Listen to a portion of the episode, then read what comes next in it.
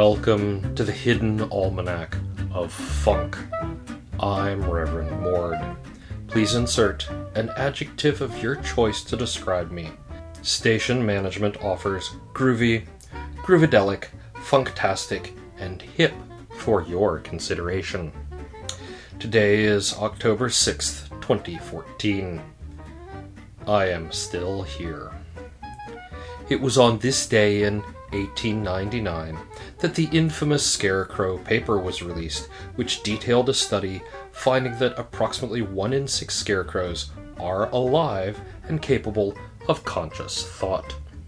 Reasons for this are wildly variable, ranging from rogue golem makers, stray bits of magic, and proximity to Echo Harbor. Reactions ranged from horror to an immediate suggestion that all scarecrows be burned. When it was pointed out that this would include burning living beings who were presumably able to feel pain, the burner faction argued that the scarecrows were probably here to take our jobs, or possibly our women.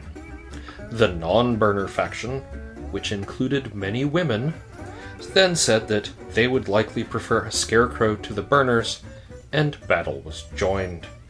The war was fought in the letters to the editor section for several months, during which time the scarecrows mysteriously vanished. It is believed that they will someday return, but no one knows whether or not this will be a good thing. And it was on this day in 1945 that the lemonade orchid was introduced at the Royal Botanical Garden, a small, easy to grow orchid with a delightful scent of citrus. It was not finicky, it rebloomed easily, and was neither toxic nor endangered. It is rare that life gives us such blessings, and they should be cherished. It is the feast day of the Umbrella Saint. This nameless saint supposedly encountered St. Clara on the street and handed her his umbrella, saving her from a soaking. This would not normally be sufficient for sainthood, but this same old man has since been seen near the papal district for the last 200 years, handing out umbrellas. This is either miraculous or distressing, and the Pope of the age believed that one should always look on the bright side of things.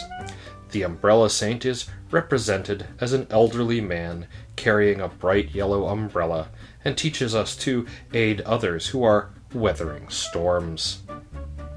In the garden, you should be harvesting potatoes if you haven't already.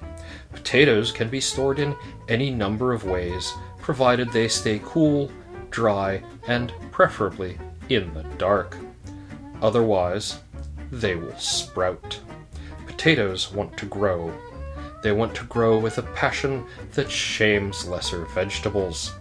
There are a number of novel ways to grow potatoes, mostly involving garbage cans full of dirt, and someday, when I have a great many more interns and am no longer mandated to be groovy, I shall try them. The Hidden Almanac is brought to you by Red Wombat Tea Company, purveyors of fine and inaccessible teas. Red Wombat. We dig tea. Also brought to you by the sound of one hand clapping. Not the subject of meditation, but the gentle thwack thwack sound that is the literal sound of one hand clapping. Apparently, it is a station donor. That's the Hidden Almanac for October 6th, 2014. Be safe and stay out of trouble. The Hidden Almanac is a production of Dark Canvas Media. It is performed and produced by Kevin Sonney and written by Ursula Vernon. The voice of Pastor Drom is Ursula Vernon. Today's music is Latch Swing with Hungaria, which you can find at the Free Music Archive. All other content is copyright 2013 2014 Ursula Vernon.